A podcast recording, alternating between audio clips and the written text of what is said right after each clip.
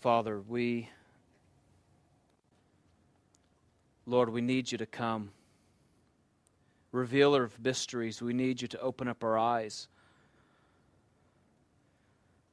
Father, we love you. Jesus, you are the vine, we are the branches. If we remain in you, if we live in you and abide in you, we'll bear much fruit. Apart from you, we can do nothing. We're asking you for fruitfulness, Lord, that we can't produce on our own tonight. Jesus, you said that your sheep hear your voice. We know you. We know your voice. We won't follow the voice of a stranger. We ask you to make us sensitive to your voice, Jesus. Lead your sheep well. Lead us well, Lord, as we listen to your voice as we discuss the things you've been speaking to us as a body, as a people, from different churches and different walks of life, Lord, I pray that you would give us just a, a sense of what you're saying to your, your bride, how we can respond to you, Lord Jesus. Train us, Lord. You're a good rabbi. Train us in hearing your voice tonight. In Jesus' name, amen.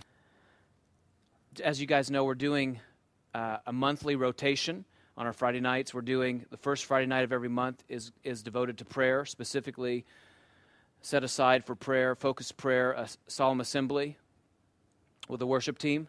Welcome, guys. Second Friday night of every month is set aside for teaching. We take two hours to just plow through the scriptures. The third Friday night is devoted to uh, seeking the, the voice of the Lord together, things that He's spoken to us through dreams and visions, uh, various means.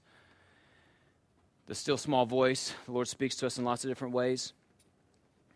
And the fourth Friday night is going to be devoted to practical preparation. Things such as the practicals of fasting, things such as how do you actually organize yourself in the context of persecution.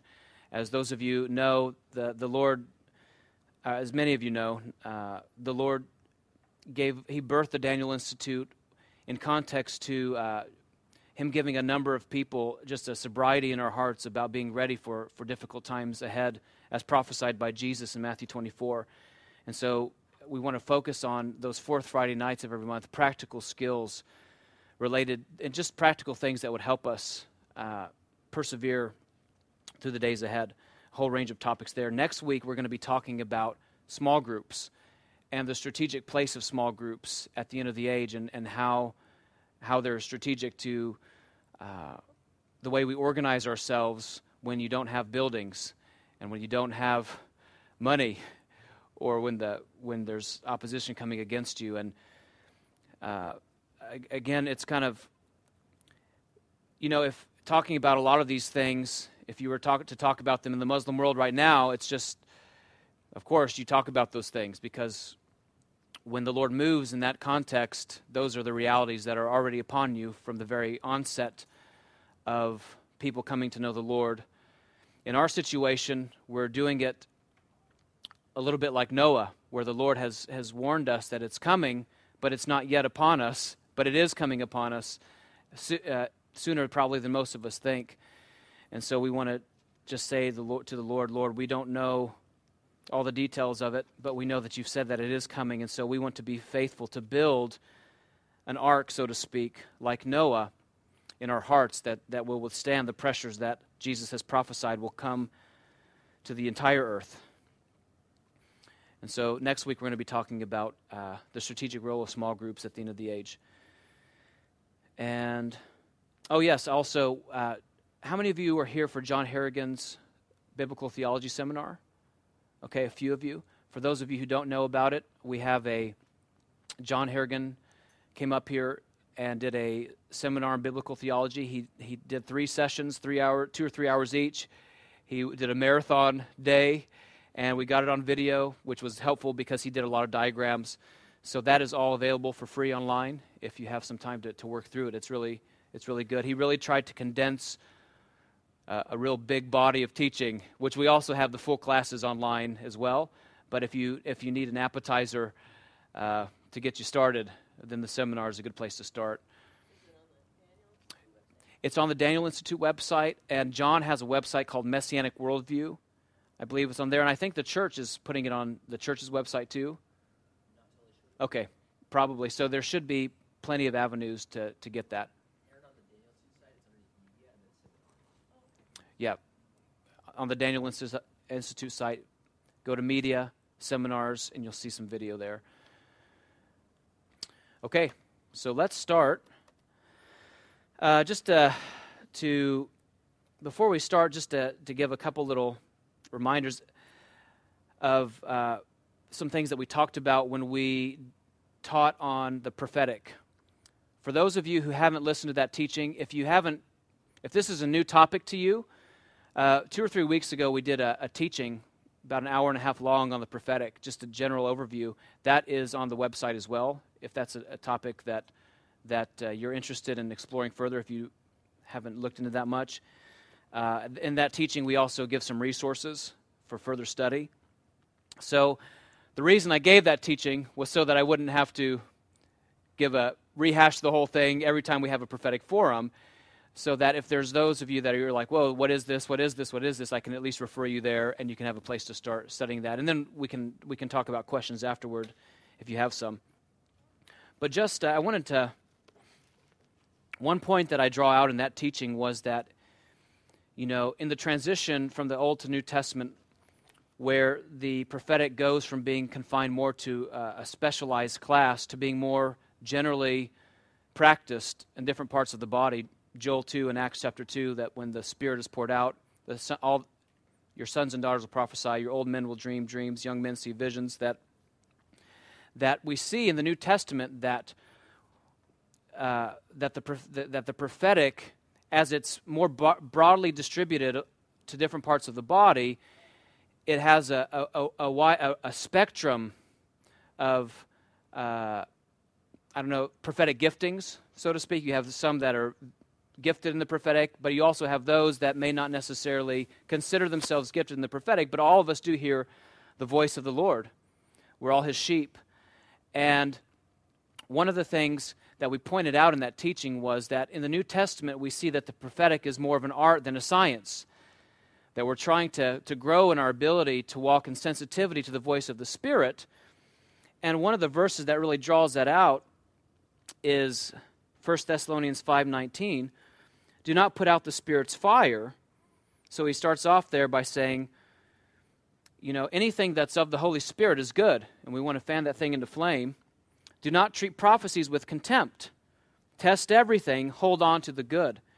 And so, when the Holy Spirit's involved, even if we're not necessarily like Jeremiah in the temple, given as a big P prophet of the Lord, you know, that kind of thing, if the Holy Spirit's involved in the process, we want to value it.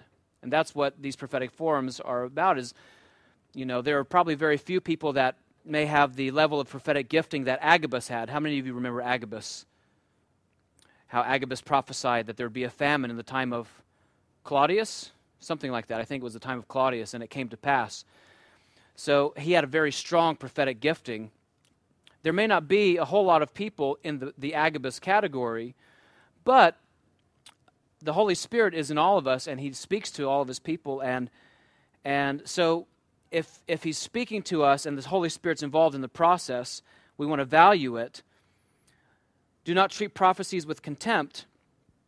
You know, the, the, the hearing the Holy Spirit's voice sometimes involves you got to hear it, receive it, and then you've got to figure out how do we how can we interpret it so that uh, with care and sensitivity, and then how do we apply it? And so sometimes if we miss, we tend to miss it most of the time. In my observation in either the interpretation or the application. Sometimes the Lord may speak something to you, and it may not necessarily be to share with somebody. He may just be showing you something that He wants you to pray. Other times, He may want you to share it, and then you need to ask Him how to share it in light of the, what He wants you to share. I was just down in, in Kansas City this week, and was feeling dis- honestly just discouraged about a couple little things, just uh, personally between me and the Lord. And I somebody gave me a very you know, it didn't have a lot of fireworks. It was just a word of encouragement, but it felt like the, the Lord was breathing on it. And just that, that little word really encouraged me. And I know all of us are in those different kinds of seasons, and that really is, according to 1 Corinthians 14, the real purpose of the prophetic. It's not to draw, exalt ourselves. It's not to get people to sign up on our ministry list versus somebody else's ministry list or those kinds of things. It's to encourage the body.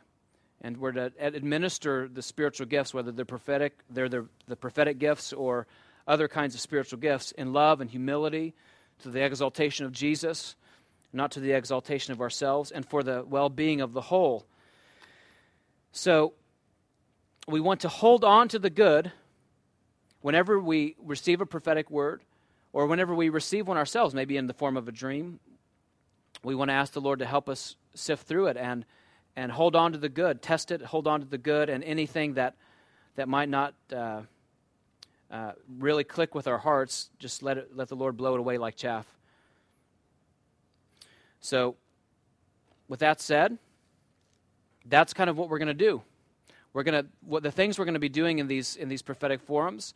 It's going to be more of an art than a science, and you're going to you're going to hear a lot of well, how are you feeling during that when you when you when you had that dream or when that person you know when you think of this person, what's the first thing that comes to your mind?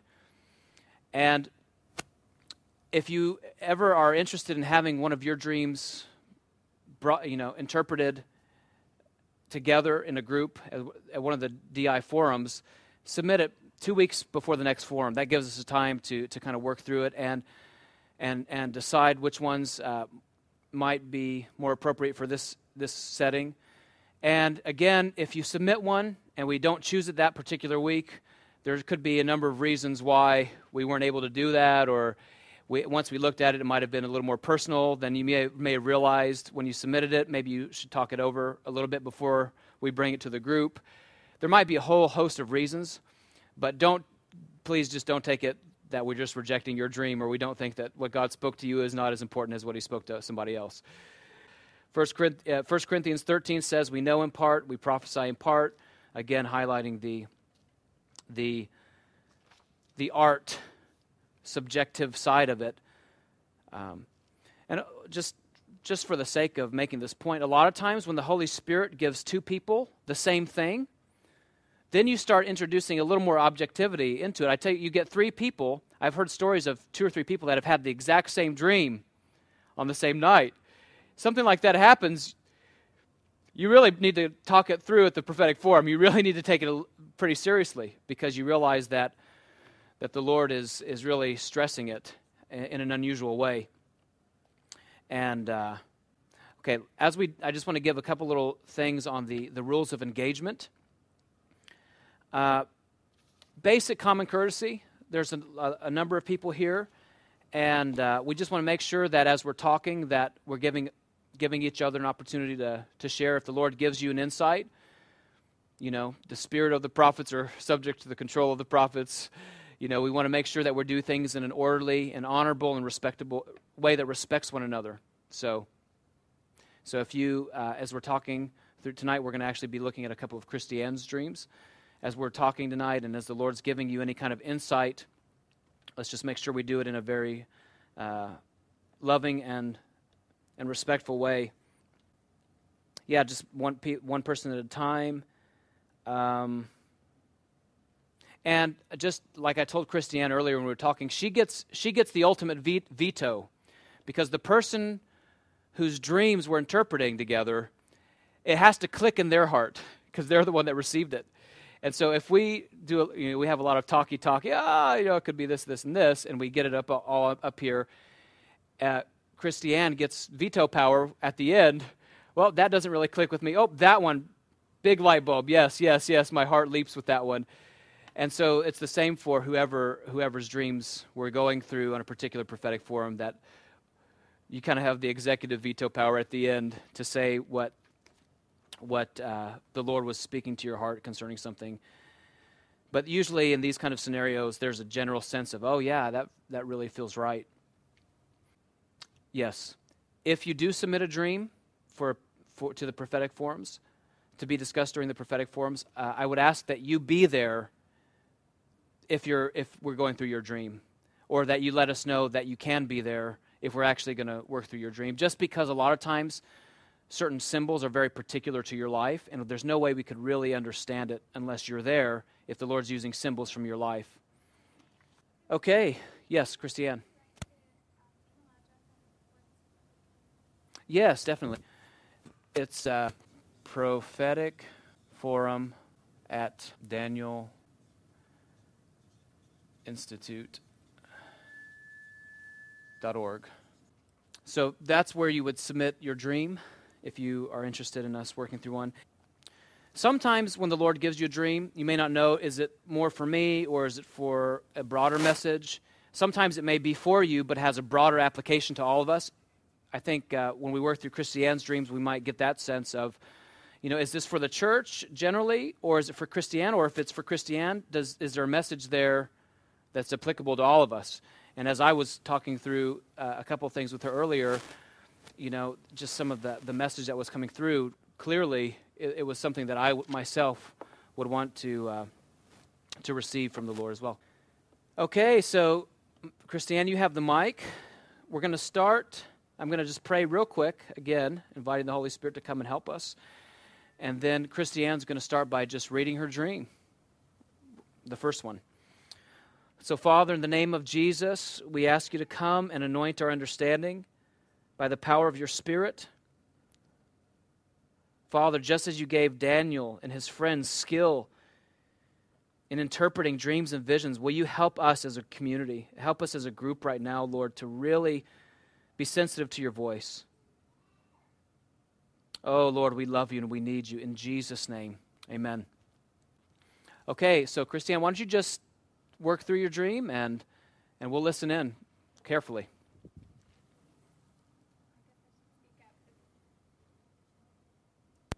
Okay. There you go. We got it. So, so we were in um, an airport waiting for a flight to get back to Bethany here. Everyone was huddled together in different groups. So we were all in the airport waiting for a flight to get back to Bethany. Everyone was huddled together in different groups around the airport, comforting each other.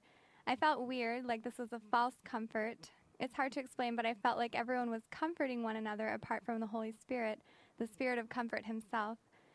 Our flight was delayed indefinitely because of terrorism, which we knew actually was persecution. Everyone was anxious to get back to Bethany, where they thought they'd be safe. There was a woman who was leading our group. I felt like I knew her in real life, but I don't remember who it was and actually, I'm pretty sure it was my friend Christine Ramirez. In the dream, I remember I really respected and trusted her. Despite how I was feeling about everyone else, I knew that she had the Spirit of God with her.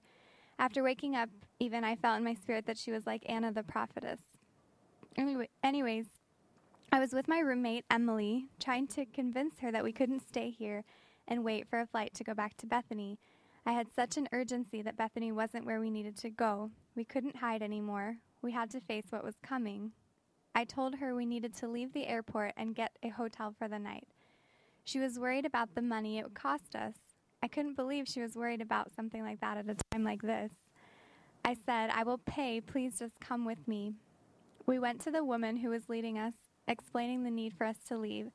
She had such a heaviness about her, like she didn't know what to do with all of these people. She agreed that we should go, but even though she knew that was best, she was very shaken by our decision. I knew that my friends, Bryce and Eric, were around somewhere. They had been in an earlier scene of the dream, but I can't remember the details. I went looking for them to tell them that we were leaving and asked them to come with us. I went into a large dark room and saw that there were people scattered all over the floor, sound asleep. I saw Eric first and then Bryce. I ran to Bryce to wake him up. I started crying and begging him to come with us. I think he was agreeing to come with us when my alarm went off. And that's it. Okay. Now, a couple things before we start breaking down the dream together. A lot of times when uh, we have dreams, our default setting tends to be literal. But the reality is that our default setting should be symbolic because I believe most of our dreams are symbolic. Now, there are some people that have a lot of literal dreams, okay? Uh, but I, w- what I've observed is that most people tend to have symbolic dreams first, and then if the Lord, if there's a literal dimension to it. The Lord will show them that later. And so, in this particular dream, we'll get a we'll get a uh, a sense. You know, I, I, worked through this a little bit with Christiane earlier. We'll get a sense of how you know if you if you if the Lord's wanting you to interpret something symbolically, but you interpret it literally, you could really be off in the interpretation. Okay? So let's start here. She starts off, we were all in the airport. So who was the we?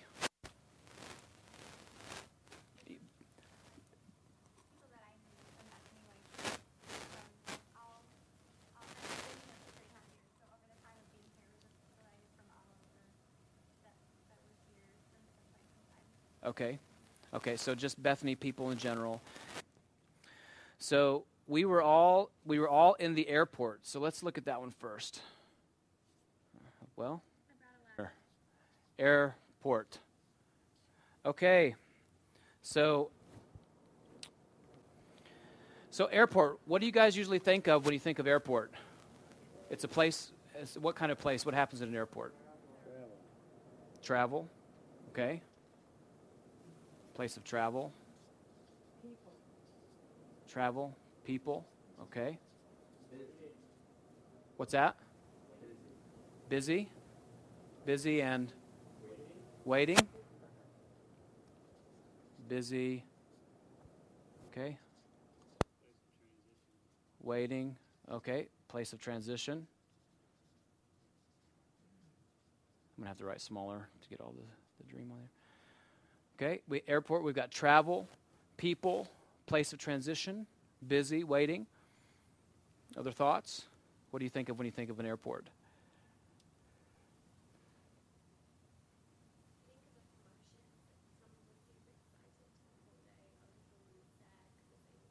Okay, so a, a, range of emotions, wide range of emotions. That's good. Wide range of emotions. Okay, good. So you, we were all in an airport waiting for a flight to get back to, uh, to Bethany. Okay, so we were waiting for a flight to get back to Bethany. So here's the waiting. Uh, somebody said waiting. I don't think I've got that on there. Oh, yeah, I did. Waiting. And so, Christiana, here's my question. In your mind, what is, you know, you've been at Bethany for, for how long? Three and a half years. Okay. So, what is Bethany a symbol of for you? Well, it's home. Home. And okay. Um, like a, I guess like a place of security, a place that I know really well, that I feel safe. Mm-hmm. Okay. Home, place of security. Mm-hmm. Place of comfort. Mm-hmm. Kind of. Okay. Place of comfort. Okay. Familiarity, mm-hmm. something like that? Okay. Safe haven. Safe haven, okay. Now, see, this is a one where you really would need to have the person there because there may be somebody who's come through Bethany, Bethany Church, and they had an experience in the church, or somebody else who came through the College of Missions, and when they think of Bethany, they immediately think missions. Another person, this may be their family in their home, something like that. So, again, the, the point is God was giving Christiane this dream, and so what did the symbol mean to her? So, everyone was huddled together in different groups around the airport, comforting each other. So, everybody's at the airport. So, if you were at, if, if, if you were at an airport seeing people comforting each other in little groups, what does that in, imply? That there's something that needs comfort over, right? something, something hard has happened. Okay? And I felt weird like it was a false comfort. It's hard to explain, but I felt that felt like everyone was comforting one another apart from the Holy Spirit, the Spirit of comfort himself. So, my one question I should have probably asked at the beginning was what was the emotion that you were feeling in the dream? Because when you, when you receive a dream, a lot of times, not just the content, but the emotion is communicating something too. Almost like, like an urgency or kind of frustration over what, what I was seeing, the people, how they were acting. Urgency. And then Frustration. frustration. What was the Mm-hmm. frustration you were feeling? Just that they. I think with people because I felt like there was just something very wrong about what was happening, like the way they were acting, or just Okay. yeah, That they were comforting, comforting each other in a, kind of like a false comfort. Mm-hmm. Okay. Frustration over false comfort. Okay. Good. And so you felt weird. It's hard to explain, but I felt like everyone was comforting one another apart from the Holy Spirit, the Spirit of comfort Himself. And so maybe uh, something was wrong, but they, they were just saying, oh, there's not really, it's really okay, no big problem, but there really was something wrong, okay? Our flight was delayed indefinitely because of terrorism, which we knew act- was actually persecution. So could you explain? Like, you, you're saying that the flight was delayed because of terrorism, but you knew that terrorism was actually persecution against, the against believers? yeah. There was like in the airport how there's terrorist aler- alerts.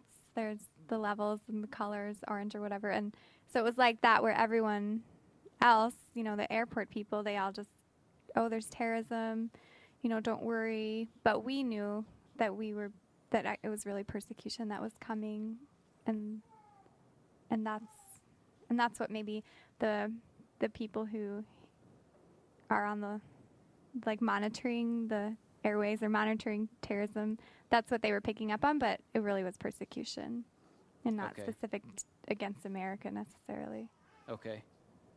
So there was a delay that you wanted to go one place, and the way you wanted to go, the place you wanted to go was back to Bethany, but there was a delay, something, something that hindered that process, right? So when you guys think of delay, what does it think of? I know it seems obvious, but if we flesh it out, a lot of times the interpretation comes. How do you guys feel when there's delay? Bummed. What's that? Sometimes bummed, Sometimes bummed. Okay. So maybe it was. Tarrying, waiting, uncertainty. Okay, and the cause of delay was terrorism. So, but the perception that it was terrorism against the country, but the reality was that they were coming against believers and it was impacting those that weren't believers. Something like that? That the real thing, it was, it was terrorism, but, the, but that was really aimed as a persecution against believers, against the church. Mm-hmm. Something like that? yeah i felt like it was i think it's kind of it was the nation's way of covering up that it was persecution just putting the label of terrorism on it Okay. So I'm going to cause of delay. Um, let's put terrorism, persecution.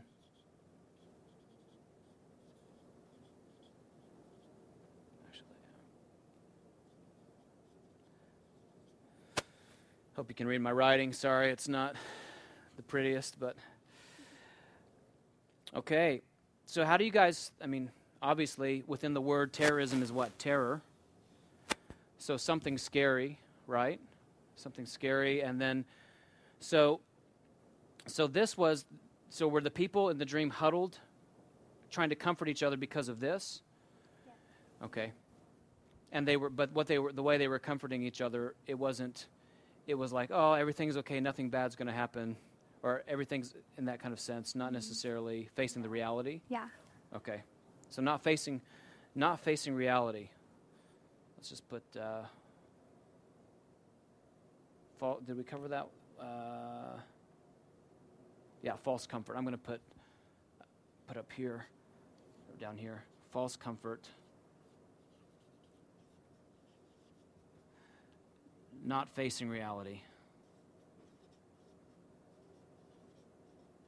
Reality. Okay? So there was a woman who was leading the group, and you think it was Christine? Okay, and what do you think? So, what does Christine represent to you? Christina's she's one of my close friends and she I respect her a lot. She leads she leads prayer ministry at Bethany, the inner healing ministry Okay, at the college. Um, she's definitely a prayer warrior, and she knows her authority in Christ. Okay. She does Okay. a lot of spiritual warfare. So prayer, spiritual warfare,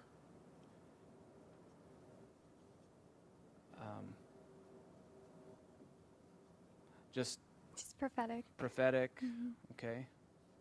So that's so in the dream, that's what comes out here. Is I felt like I knew her in real life. Um, oh yeah, okay. In the dream, I respected and trusted her. Mhm. So respect and trust here.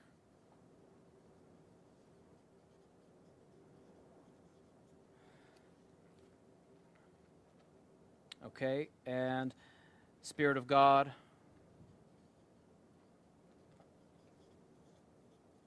Now, just since we're working through this, a lot of times in dreams, when you see somebody that you know, it's not necessarily, it doesn't necessarily mean that it's that actual, that something with that actual person. It's you, it's often what that person represents to you, that part of you that is represented by them. So, for instance, if you have a friend who's a very energetic person, the Lord might use that person to highlight the energetic part of who you are. Okay?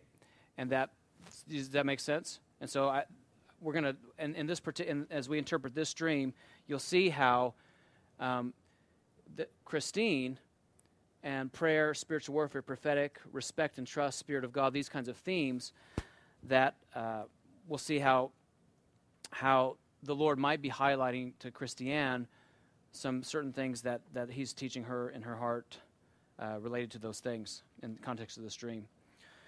Anyways, I was with Emily trying to convince her that we couldn't stay here and wait for a flight to go back to Bethany.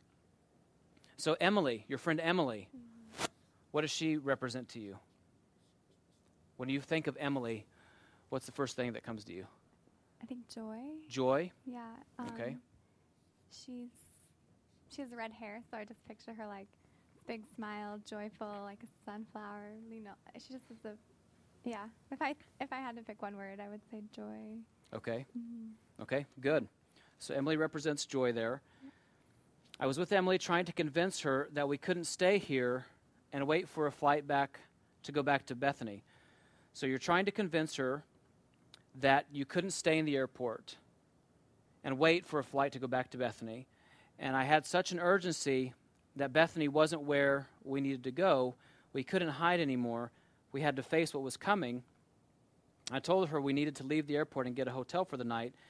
She was worried about the money it would cost us. I couldn't believe she was worried about that at the time at a time like this. I said, "I will pay, just please come with me." Okay? And so, remember here we have Bethany that you that you're feeling urgency and you you can't necessarily you can't go back to to Bethany okay, which is a home, a place of security, place of comfort, familiarity, safe haven. And you're you're telling your friend that we need to leave and and and and Emily, she was worried. She's worried about in the dream, she's worried about the money it would cost to, to take the flight. Okay? We went to the woman who was leading us, explaining the need for us to leave. She had such a heaviness about her. Okay? So Christy, she had a heaviness heaviness about she was just feeling heavy about the entire situation Yeah, well, being delayed, and I just wrote she didn't know what to do with all these people. Like okay she didn't know. Um, yeah, maybe she. Maybe she had the same frustration as me with kind of the way that they were reacting to the persecution. okay Mhm. okay and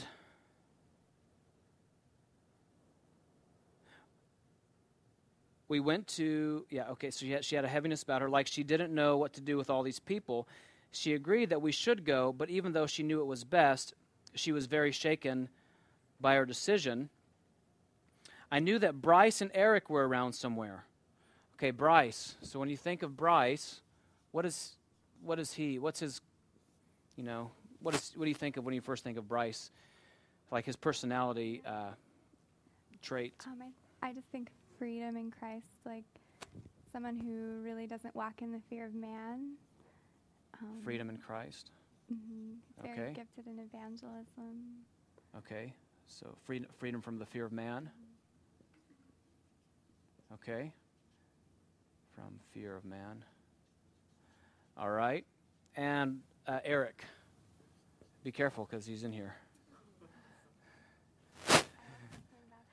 Um, I guess just when, yeah, I guess I feel like He's gonna be nice to you. someone who feels called to prepare people for the day of the Lord. Called He's to prepare people, very fatherly, tender heart, um, fatherly, pastoral. tender heart. See, she's being really nice to you. Wonderful. Prepare for day of Lord. Okay, and in the dream, it says that uh, you went looking for them to tell them we were leaving and to ask them to come with us. You went into a large dark room, saw that there were people scattered all over the floor, sound asleep. Okay, so I'll open this. So, asleep, what do you guys usually think of with sleeping? What are the different senses that we use sleep? Literal sleep is one. Do we use it in any other senses? Spiritual sleep, okay.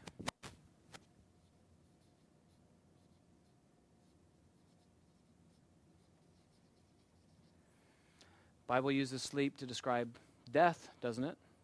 Bodily death, okay. Bodily death.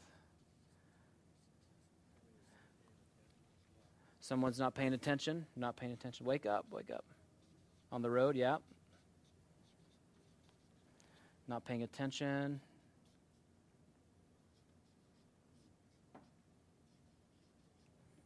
Thing that restful, yep, so there's restful. Restful at peace.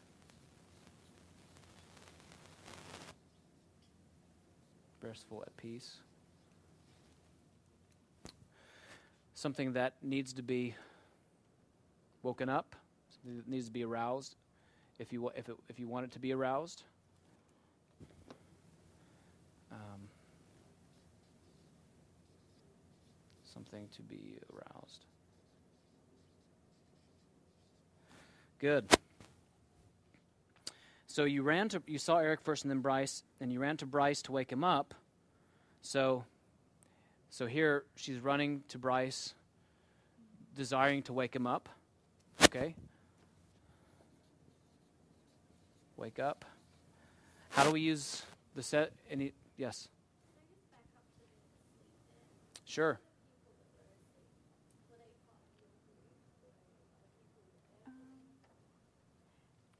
They were all people that had been part of the group. Yeah. But these are the two that you specifically remembered was Bryce, were Bryce and Eric. Okay?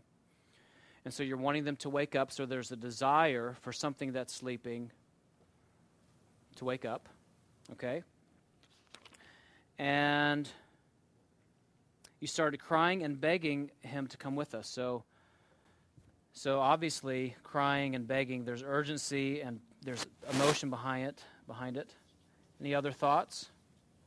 What do you think of when you think of crying and begging?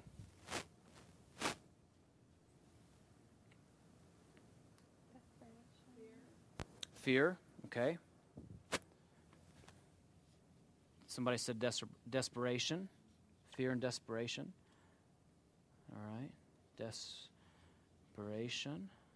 Fear, desperation. Other thoughts?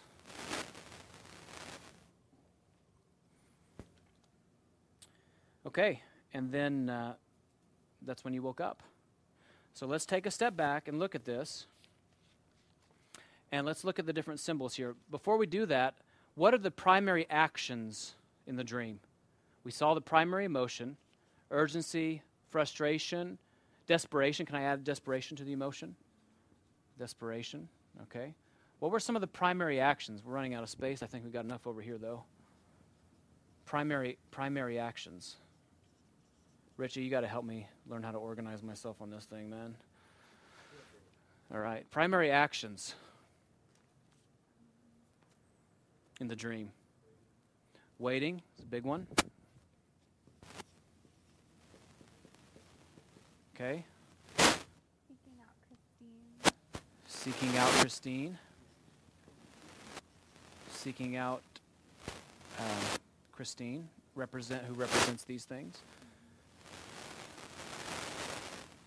Oh, seeking out Christine. Okay. Other. What's some, of the other main actions?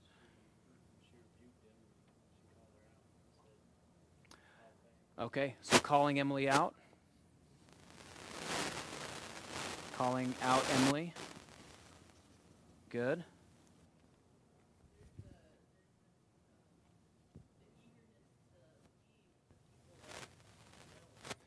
Okay. Okay.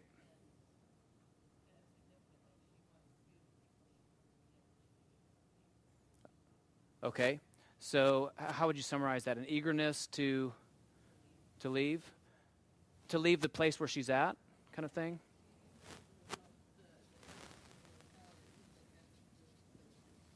Okay. Good. Eagerness to leave the place she's at. This is good.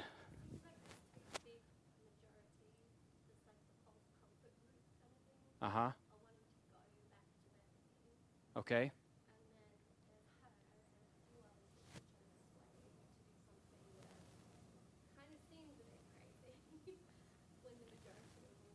Okay.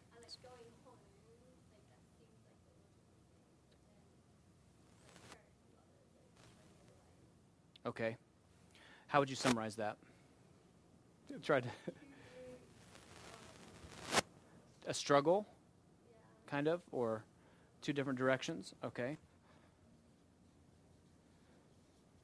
So, Christiane, you get. Um, uh, I would just put pull in different directions, maybe? Uh huh. Okay. Okay. Yep. Not willing to face reality.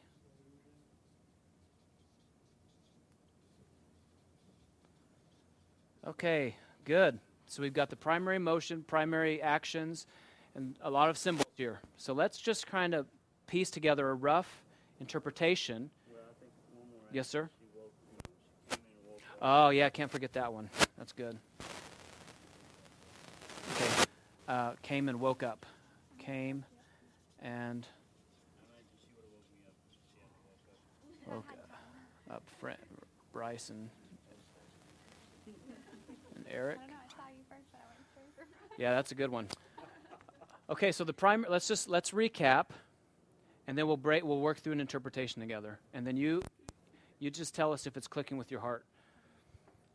Okay, the primary emotion you were feeling was urgency, frustration, false comfort, um, over frustration over the false comfort, desperation.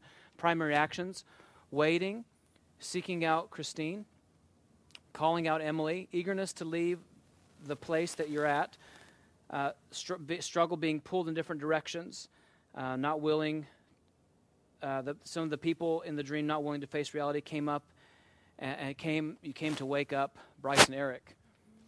So, this it.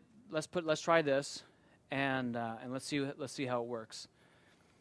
So with the uh, with the airport, travel, people, place of transition, busy waiting, wide range of emotions, it, it might be that the Lord is talking to you about a time of transition or something like that, a time of going from one place to another. And the place that He doesn't want you to go back to is the, the, the comfort zone. You know, the, he, he might, is, is, is it home, place of security, the place of comfort, place of familiarity, that he's wanting to take you out of that comfort zone, so to speak, that place of which is familiar to you, in light of coming, uh, ter- in light of the coming persecution, something like that, in order to uh, to take you to a new place in preparation for that. And so, how does that sounding so far? Is that clicking? Okay, so because the place that you, and you guys feel free to chime in if the Lord's giving you insight into the interpretation because you're in an airport, place of transition. There's something in you that wants to go back to that comfort zone. Anybody ever have those experiences? You have a, we all have our comfort zones, don't we?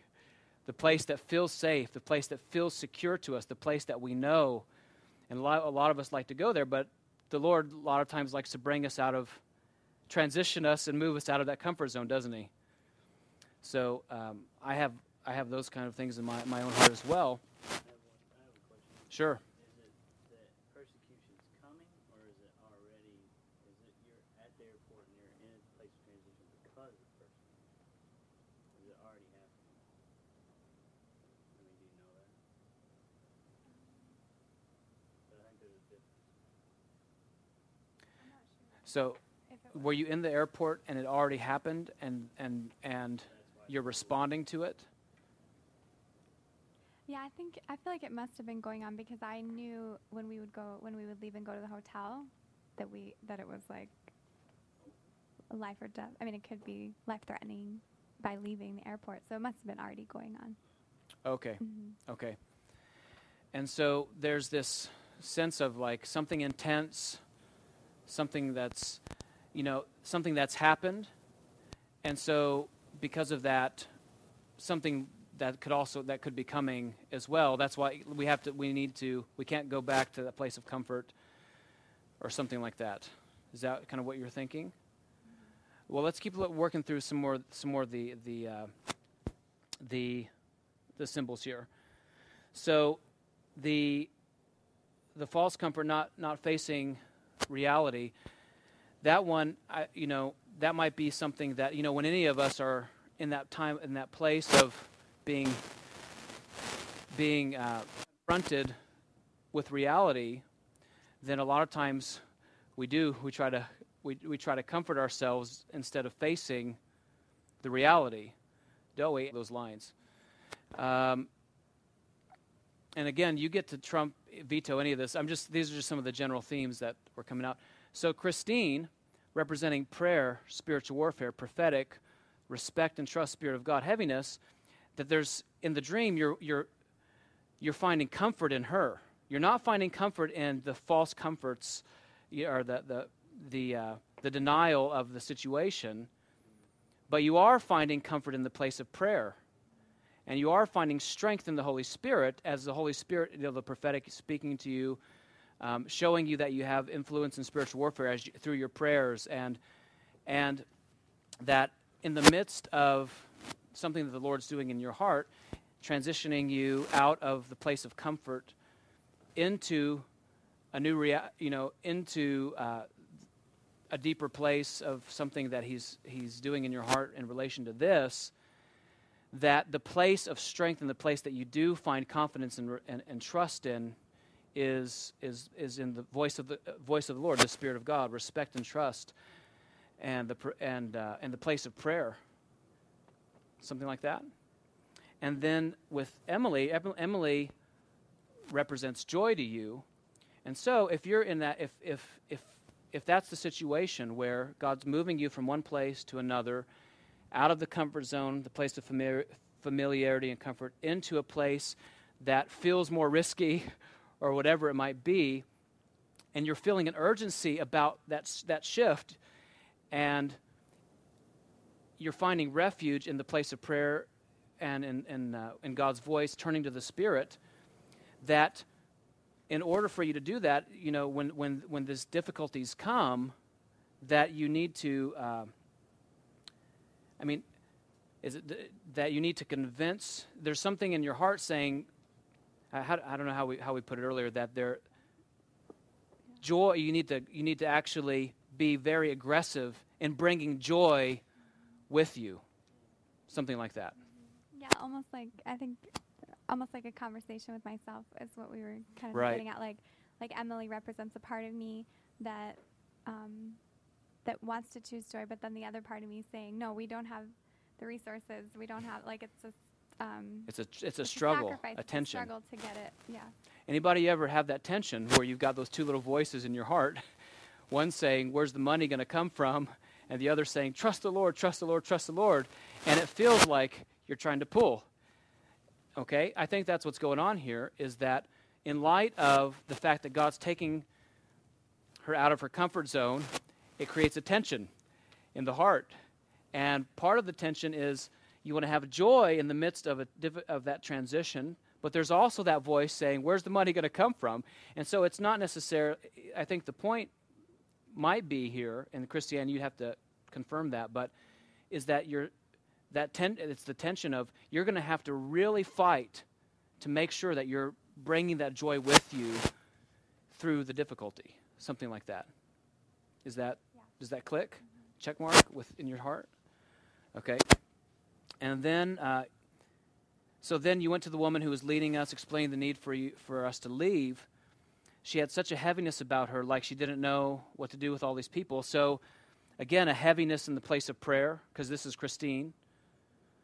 You know, just the heaviness over the difficulty that's coming, or that's already upon upon upon you, and uh, or this. I mean, if this if this is just the Lord's general warning of you know persecution is coming, in light of that, this is something that, that his whole body is really going to need to to work through when all of us are going from he's transitioning us into a new reality that's very difficult letting him lead us through that reality. Um, so she agreed that we should go but even though she knew it was best she was very shaken by our decision. So even though it's uh, you guys are any have you ever been in a situation where you know something is uh, is good and and it's the best decision even though it was not the easy decision? Okay? And so just the lord saying that as he's transitioning you that even though it's hard that it's good and then you knew that and then bryce and eric you you run to wake them up so bryce represents freedom in christ freedom from the fear of man and is there, you know, this kind of situation, could it be that Bryce, representing freedom in Christ and freedom from the fear of man, that that's something, that's a part of you that you want to wake up and arouse in you and ask God to wake up and arouse in your heart in light of this? That if difficulties and persecution are coming, then you don't want to have the fear of man. And so you're one, you know, there's something in you that's saying, I need, I need this part of who I am to really wake up. I want to be free of the fear of man. And then the same for, uh, where's Eric here? Eric, called to prepare for the day of the Lord, fatherly, tender heart. It's, you know, obviously we know in the, in the last days, persecution is really going to pick up against the church. And so that would be something else that maybe in your heart you're feeling that, that that's something else that you want to be aroused in you is a, a sobriety and preparing for the day of the Lord.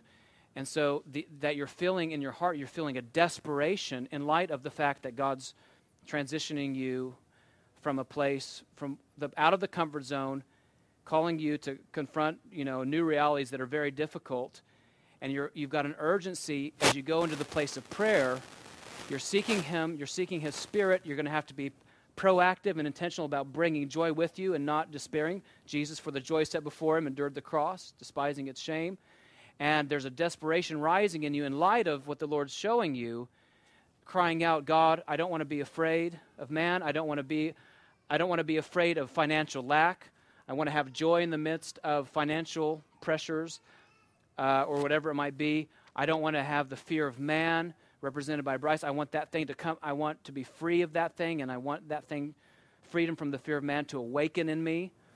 And Lord, I want to. Uh, I want you to awaken in me also. You have a desperation and an urgency for uh, for preparation for to to to be prepared by the Father, whose heart is tender towards you, for for the things that are coming. So that's that's a general picture. Is there anything we're missing, Um, or things that we that, that are not really clicking with you on that? I think it definitely is. One thing that I just thought of about my dream, and I just remembered it, was like, I think part of the reason that I went. I saw Eric first, but then I went to wake Bryce up. Mm-hmm. Um, I think I just knew Eric would come. Like I didn't have to. I just knew like, okay, if I get Bryce up, Eric will just come. and so I.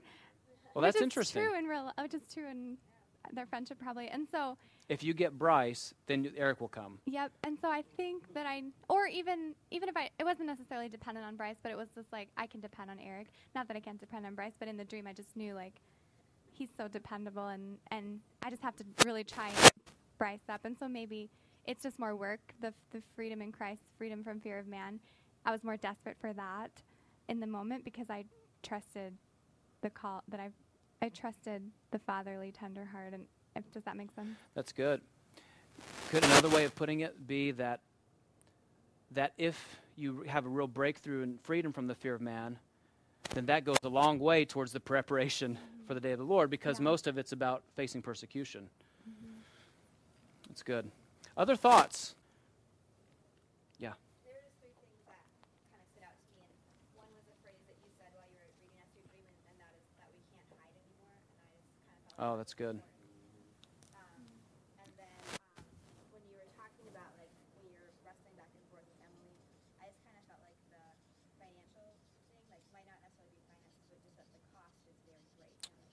important.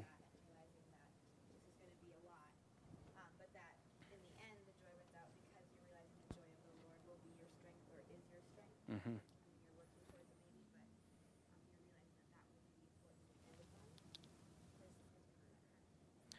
So, um, cost great, but but the joy of the Lord is your strength. Good. Joy of the Lord, strength. Other thoughts?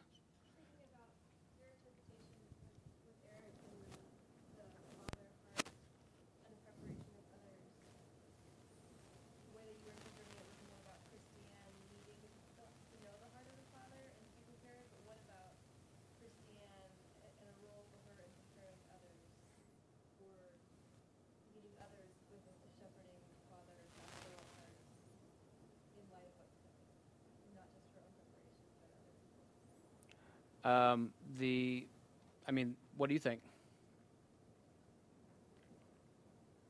Well, if Bryce, if if if the interpretation about Bryce is correct in that it's about my freedom in Christ and me becoming free from the fear of man, it would make sense that Eric would also be a part of me that's needing to be awakened.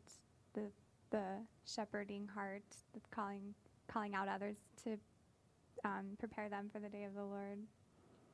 Does that make sense? Mm-hmm. I don't know if I don't know why they would be different. I don't know why it would be like Bryce represents something a part of me, whereas Eric it's more something I need. Except for the fact that I didn't wake him up. I don't know. I Right. don't know. I'm not sure if there's a difference.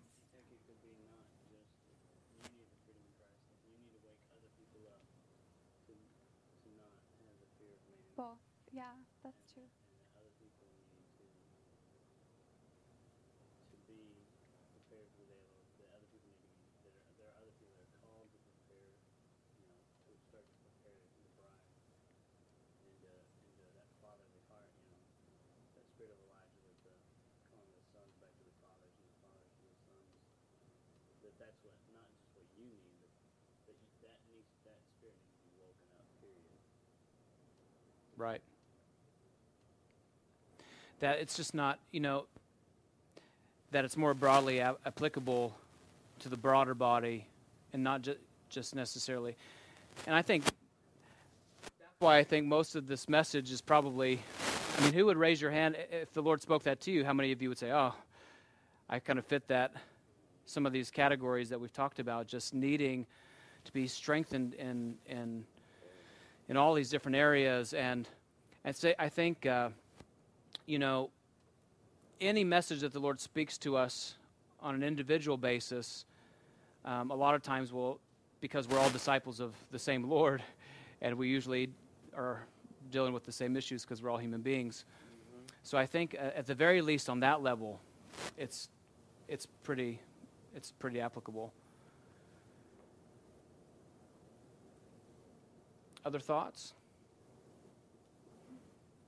Well, let's work now. I just want to. So, Christiane, is there anything on here that you want to scratch off of, of any of these things that really does this does the overall sense of the interpretation click with your heart as that's kind of where I am?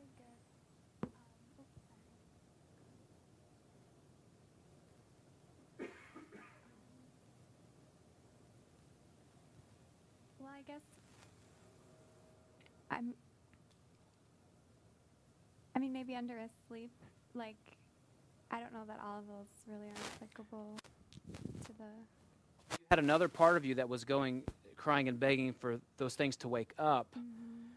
And so just uh, the desire for something to be aroused, desire something like that or yeah, I- obviously it's not bodily death i you know that's um,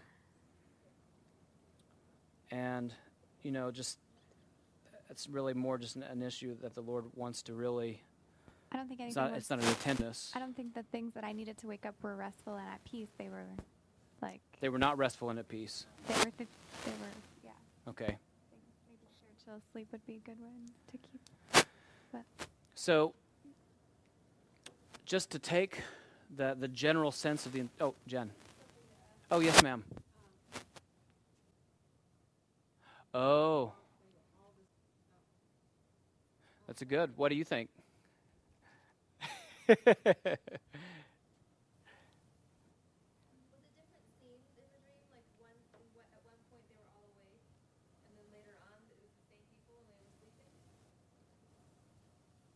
there were still people in the main area when I went looking for them that weren't sleeping. But they were in my d- dream in an earlier part. I just didn't remember the details. So they had been up with the rest of the group at one point. If that makes sense. I'm not sure though why. Oh, that's good. Um, the uh, the overall message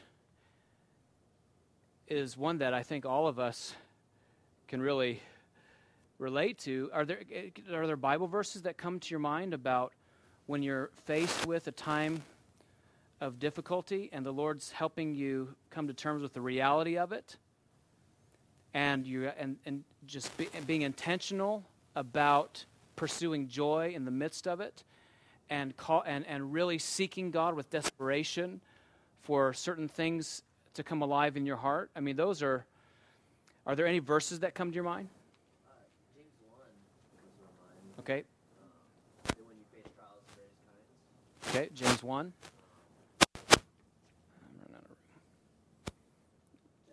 Lord gives generously. James 1 Consider it pure joy, my brothers, when you face trials and difficulties of various kinds. Others.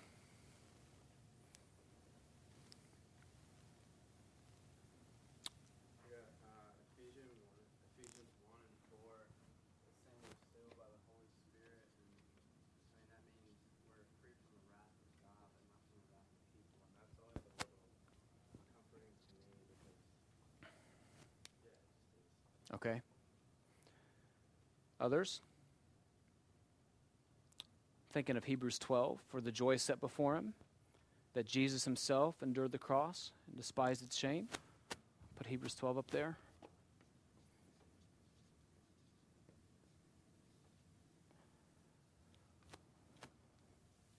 What about crying out to God in prayer when we're in a place of desperation for either personal breakthrough in something?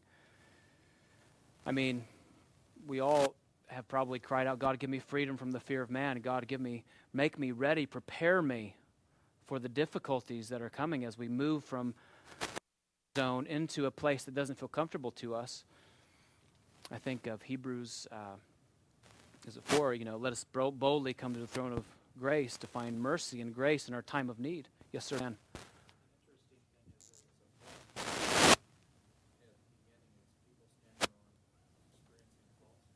False, yeah. Right. That's good. So, what Bible verses can you think of? Uh, you know, because it's true. Peace, peace. when there is no peace. You think of some of the prophets, and you think of 1 Thessalonians 5, how the prophets were setting the people of Israel up for destruction by proclaiming peace, peace, when in reality, hard times were upon them. The storm of the Lord, Jeremiah 23, Ezekiel 13, the storm of the Lord was getting ready to burst out against the nation, and the false prophets were saying, Peace, peace. And God rebukes them and says, You're just, it's like whitewash. You're not really repairing the wall, you're not fixing the cracks. And so it never really, that's, that's a good point that Dan brings out is that it never really helps us to not face the reality of a situation, even if it's difficult. That's good. Yes, sir. Exactly.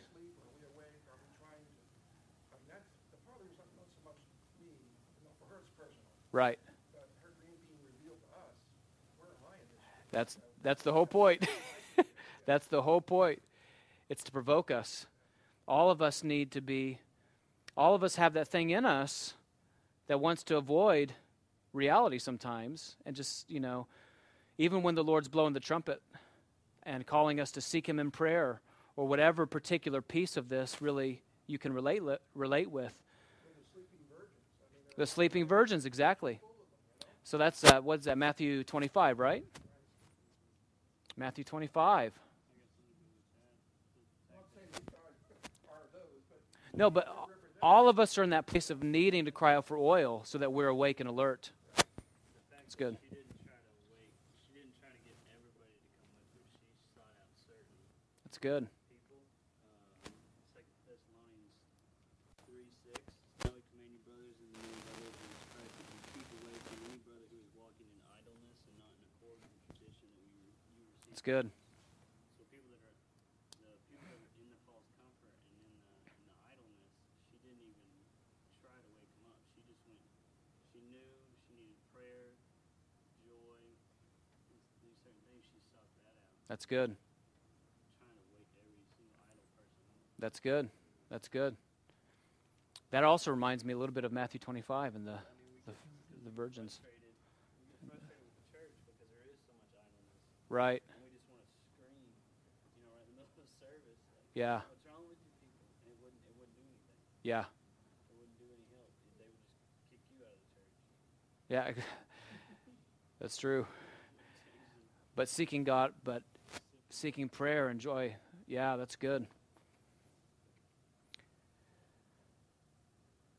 So, this is a good example of how I would say that this kind of message has a lot of biblical precedent in a number of different levels. Anybody, I guess, would, it, would you guys agree with me on that? That that our hearts love the place of the comfortable place. Jesus calls us out of the comfortable place, and, and the, that usually means great difficulty, persecution. And we got to that the way forward through that is seeking the joy set before us, the hope that's before us, crying out in prayer, crying out and seeking His face diligently with desperation, leaning into the Holy Spirit.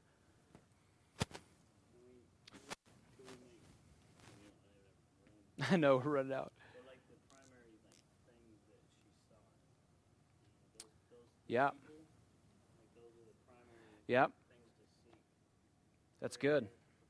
Spirit. Pr- Yeah. So what are the things that she? Yeah. Sorry, there's not a site o- over. What are here? This is the little summary box. Prayer. here we got. to Can do even. You know. Prayer. Prayer. Um, prophetic.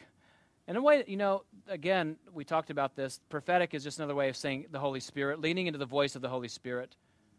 I mean, when Matthew 24 is happening, we really want to be led of the Holy Spirit and not just our own, our own minds. Uh, what's the other one? Uh, joy. What does it mean to have joy in the midst of Job like circumstances? Um, what are the other ones? Prayer, prophecy, Holy Spirit.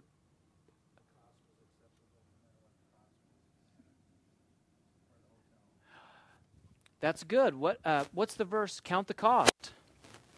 Count the cost. You know that that kind of verse. The, what what's the verse there in Luke that before he builds the house, he counts the cost. He doesn't he doesn't deny that it's going to have a cost. That's good. Prayer, prophetic, Holy Spirit. Yep, freedom.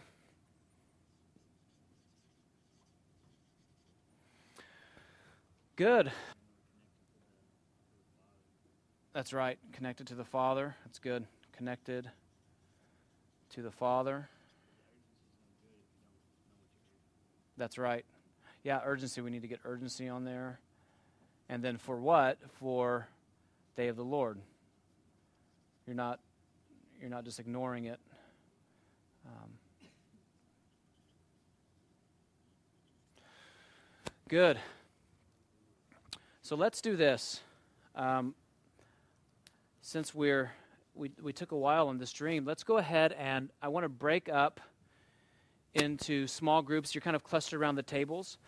And if there's anything as you as we were working through this dream that reminded you of something the Lord has spoken to you about, whether a dream that you had or uh, something that the Lord's spoken to you, then feel free to share it. Feel free to share it in, in that context together.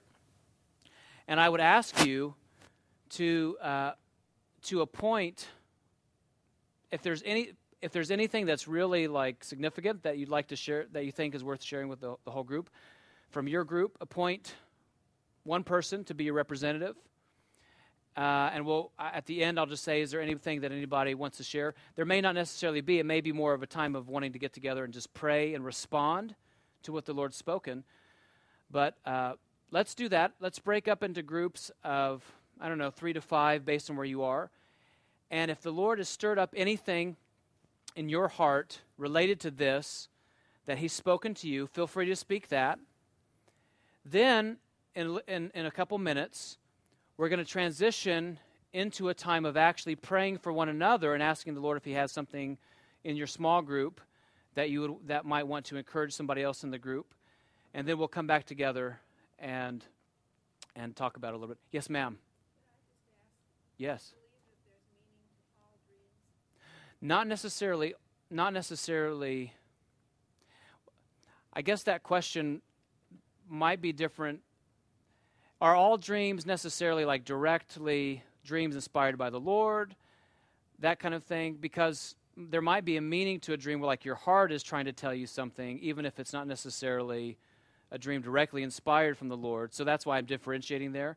But I, I, I do definitely do think that there are are dreams that the that the Lord does inspire in us, and for the sake of encouraging us and instructing us, just like He did people in the Bible, and that when the Lord does speak to us on any level, it never carries the weight of Scripture. Everything gets tested by Scripture. If it never, if it doesn't match Scripture on any level, you throw it away, that kind of thing.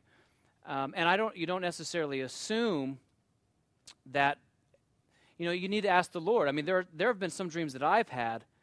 I wake up, and I'm like, whoa, that's that's there's something much different about that dream, and the, the, the way it impacted my emotions, the very fact, at least for me, that I actually remembered it.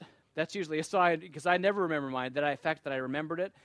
Um, that it's driving me to seek God in prayer, that it's driving me to the Word, that it's that um, it's that there's something about the dream that's make that's really driving me to to search it out with God and those kinds of things. So, so was this process encouraging for you? Yeah, good. So let's do that. Let's break up into uh, into small groups. Okay. Um, is there any? Uh, go ahead and let you guys finish up here. Um, is there any thing that anybody feels like they'd like to share from your small group discussion? Either yes, ma'am. Can we go ahead and hand you the mic so that we can record it here? Just e- either response or uh, insight. Um, when I found out that what the topic was tonight, the Lord reminded me of an experience that we had about a month ago. We were at a Paul Wilbur concert. I don't know if any of you know Paul Wilbur, Messianic um, Jewish uh, gos- Jewish singer. Um, we're in mess- we are involved in messianic ministry at home. That's where our heart is. And uh, anyway, we're at his concert, and he shared with us a prophetic word that had been given. This was on a Saturday evening, and it had been given that morning and in the Messianic congregation during their Shabbat service. And uh, the word that came, and it fits so perfectly what we've been talking. There were three questions in the prophetic word. First question is, What time is it? Second question is, Who am I? Not who is the Lord, but who are you? Who am I? And the third question is, What has God placed in my hands? And uh, I, I just, I've never been able to forget that. I that those three questions just keep coming to me, and I believe they're very timely, very you know, what time is it? Who am I? And what has God placed in my hands?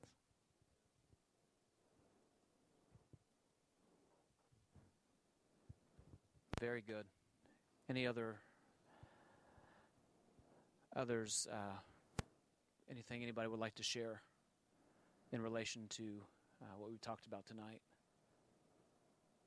As the Lord's been speaking to you, and I want to just emphasize this isn't just a dream for them because sometimes the Lord speaks to people in other ways. I'm personally not the biggest dreamer in the world. I have a few now and then. My wife tends to have more than me. Um, the Lord tends to speak through phrases to me. Just He drops little phrases in my heart. Others, um, He speaks in other different ways. Dreams. Some people see more pictures in their mind's eye at different times. Others, uh, He speaks. The main way is through the Scriptures. Obviously, I mean, when the Lord breathes on a scripture, and uh, and anything else that we hear need, needs to come into full agreement with the scriptures. Otherwise, we just let the Lord just throw it in the garbage can, put it in the recycle bin. But um, actually, you don't want to recycle that one. You want to let that one throw it. You know, if it doesn't match anything in scripture, but. Um, but anyway, so I wanted the reason I'm saying that is if the Lord's spoken something to you that wasn't necessarily a dream, feel free to uh, share it in this context as well. Yes, sir. Well, I was just going to say that, I mean, a big part of this is that they're, the people that are idle will a lot of times be opposition to to this right here.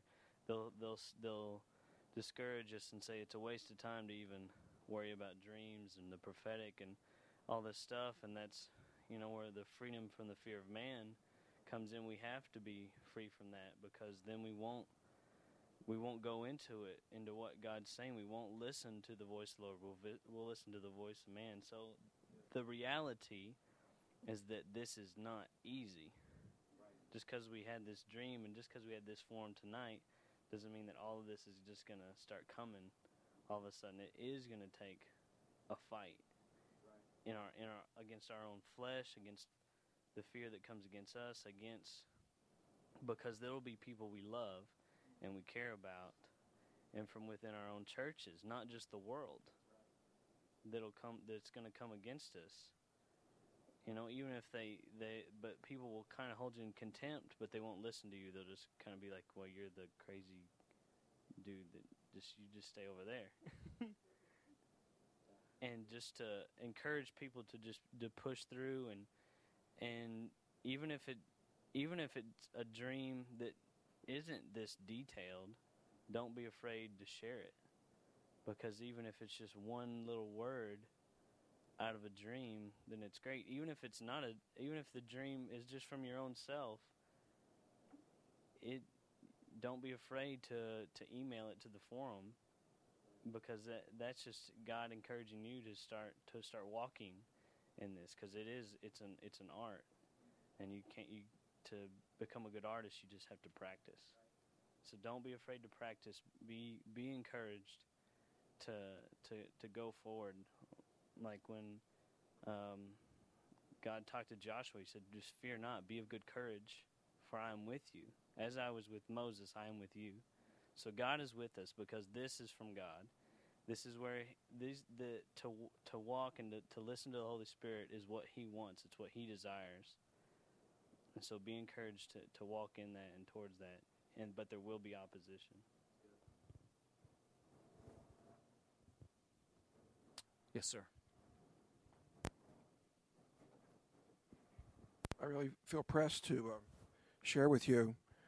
Um, I didn't know I'd be here tonight. I didn't know this is even happening. And I uh, have, over the, the years, uh, I've been a minister for 45 years. So over the years, I've uh, experienced a lot of uh, different prophetic dreams. And I last night, the the strong I had two, but the one is the one I want to share with you. Uh, that was so vivid and so real to me, and it's a message dream, and it's it's no, it doesn't need interpretation. Uh, I found myself uh, among uh, a group of Muslims, and I don't know if any of you have any call to Muslim ministry or whether you have a sensitivity, uh, but it's a very difficult ministry, as I think all of you know. And I, I was in the midst of them, and I began sharing with them, you know, about Jesus, and I began telling them how much the God of Israel loved them. And of course, the God of Israel and the God of Islam are two different gods. I mean, Allah is a false God, and we, we all know that. I mean, when you hear politicians or anybody say it's the same God, we know it's not. And and I, I was fearful to, to do that, but I began doing it, and they began responding. This group of Muslims began responding to me, and I could see that they, they, their hearts were beginning to open. And then I saw coming uh, their imam, and I knew it was him because of his the way he was looking at me, and he walked right up to me and, and, and, his finger in my face and told me I had to I had to leave, that I could not give this message to them. And so I, I then turned and started telling him the same thing and pleading with him and telling him the God of Israel loves you because the, Allah is not a God of love. Love is not a part of the message of the Quran. I mean, it just isn't that. It isn't there. And uh, he, when he first stepped up to me, I mean, I, I was ready to run because I could see it in his eyes, the murderous look in his eyes. I've seen it before. We've been to Israel many times. We've confronted Muslims from time, or they've confronted us. I don't go around. I, I, I want to reach them. You know, I don't confront them, but I've been confronted. I was in one situation on a Temple Mount with a Muslim that was was trying to get us to leave because we had been praying there and reading a Bible, and uh, and if looks could kill, and I thought he was going to hit me or do something violent to me, but uh, I'm sure my wife was praying, and he turned around and just walked away. So I know that that that look that they can give you, just like you know, a terrorist. I mean, that's a, it's a, it's to terrify, and um, and I, I, I was so I, I was afraid, but I just could think of nothing but to tell him the same thing I was telling them. And at first, he just I could just see the, the anger just grow and grow, and then I started weeping, you know, just telling him how much, how much the God of Israel loved him, and and then I saw his eyes begin to change, and and I and I I couldn't believe it. They were starting to soften, and he began weeping. And he began tears began coming down his face, and, and he just started saying, "But I can't, I can't, I can't let you tell them. I can't listen to you."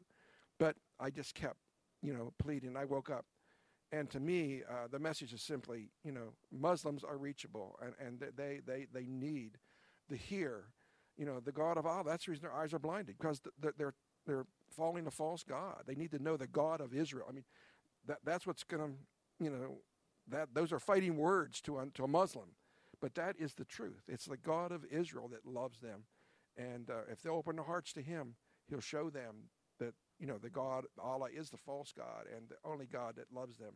God they should follow is the God of their you know their brother Ishmael. You know Ishmael was the the Muslims are descendants uh, of of Ishmael. I mean not only spiritually but literally. Uh, many of them are descendants of Ishmael, and uh, so it was so real. I mean, I just can't even tell you how vivid the dream was, and I just felt this maybe was a place to share it for anybody who is struggling with, you know, should I really pursue reaching out to Muslims? That uh, God is saying, yes, they're ready.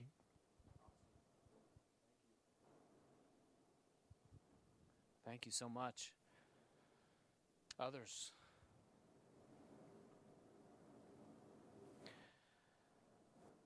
Good. Well, um, thank you so much, Christiane. How many did you guys enjoy this tonight? Good. Well, um, I just love the fact that the God of the universe talks to us, weak people. He knows we're we're going going about our, our way to the kingdom when Jesus comes back. Um, we have an article online. If you go to the website, it's on dream interpretation. I'd encourage you to read it if you haven't read it yet. We're, we're, we try to encourage people before their first prophetic forum to read that article. Uh, you'll see some of the things that he talks about in the article we did today. Uh, they, it's a really it's a really nice article by uh, by the uh, a couple whose last names are Virkler, and they write a lot on hearing the voice of the Lord and and so it's a really good article. It's about 12 pages. Take you 30 minutes or so to read it, but it's very helpful to have a grid for kind of some of the things we've been doing uh, tonight. So I'm just going to pray and close us, uh, and I'm going to pray into the theme that the Lord was highlighting tonight through the stream. Father, we thank you so much that you, Lord, you love us enough to move us out of the place of comfort, to face the realities, but to face them with joy, the joy set before us, and how, Jesus, we can come to you and cry out to you with desperation for grace in our time of need.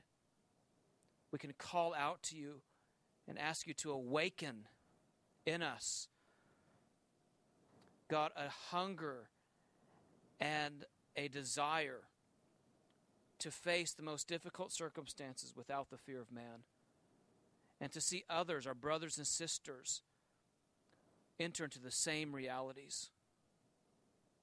Lord, we know that you are a faithful Father. We know that you are faithful to equip us and prepare us for the day of the Lord. We know, Jesus, that joy is possible in the midst of trial and difficulty. We know, Lord, that by your help, the greatest financial tests Lord, the greatest uh, outbreak of persecution cannot rob us of our joy in you, Jesus, because we have a hope that will never perish, spoil, or fade, which is kept, reserved, written on a book of life in the heavens to be revealed on the day of your coming, Jesus. So, Lord, we set our hope fully on that day, and Lord, we ask you, God, for grace, Lord, to persevere through the difficulties that are ahead and to be faithful witnesses, as my brother was saying, God, in the days ahead, knowing, Jesus, that your power to soften the hardest heart is greater than the hardest heart. Father, I thank you so much just for Christiane and her willingness to share her journey with us, her journey in you. What an encouragement it is to us, Father. Thank you, Father, for the chance to come and hear your voice. And Lord, I pray that you would pour out dreams and visions on this group over the next month. That, Lord, you would visit your people, communicate with them through dreams in the night, through visions in the day, through the whisper, that still that, that small whisper of your voice, that that that voice that that leads us day by day from the deep place in our heart. Lord, speak to them. Speak, Jesus, to all of us. Jesus, lead us by your voice. God, we don't want to follow all the other voices. We want to follow your voice, Good Shepherd, in this hour. We love you in Jesus' name. Amen.